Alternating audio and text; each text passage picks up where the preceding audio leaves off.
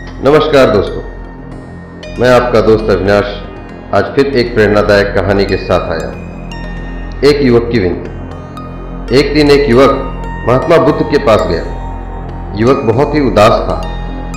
उस युवक की उदासी को देखकर महात्मा बुद्ध ने उसके उदासी का कारण पूछा। युवक ने महात्मा बुद्ध को बताया कि हाल ही में उसके पिता का निधन हुआ है और अब वह उनके मरने के बाद उनके क्रियाकर्म अनुष्ठान को इस ढंग से करना चाहता है कि उसके पिता के कर्म चाहे अच्छे हो या बुरे, उसके पिता की आत्मा स्वर्ग में जाए।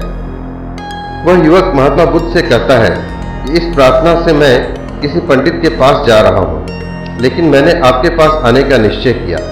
मैं चाहता हूँ कि आप मुझे बताएँ कि मैं किस प्रकार का क्रियाकर्म अनुष्ठान करूँ ताकि उनकी आत्मा हमेशा के लिए परमात्मा में मिल जाए। महात्मा बुद्ध उस युवक को ध्यान से सुन रहे थे। महात्मा बुद्ध ने उस युवक से कहा, बाज़ार जाओ और दो मिट्टी के बर्तन लेकर आओ। साथ में कुछ मक्खन और कुछ कंकर भी लेकर आना। वह युवक गया और बाज़ार से दो मिट्टी के घड़े खरीद लाया। यह सोचकर कि यह कोई अनुष्ठान का हिस्सा होगा।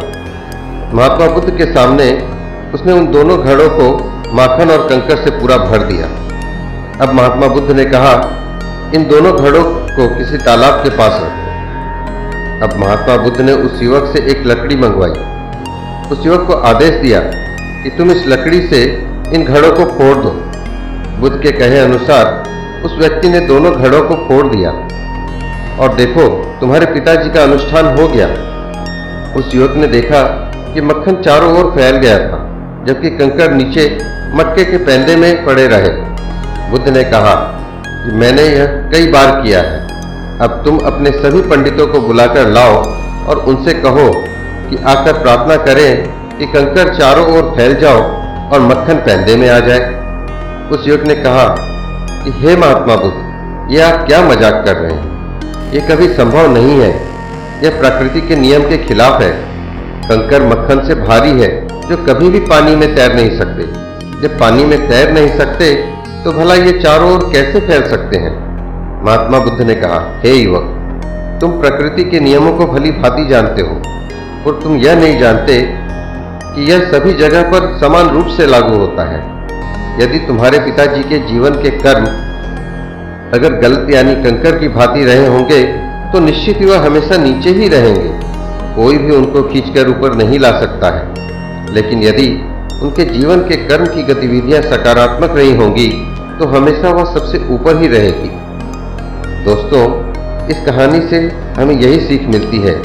हमारी मुसीबतें को लेकर कभी कभी हम यह सोचने लगते हैं कि कोई अदृश्य शक्ति उनका संबल करेगी लेकिन जब तक हम अपने व्यवहार, कर्म के प्रति में बदलाव नहीं करेंगे, तब तक उसका कोई हल नहीं निकलेगा।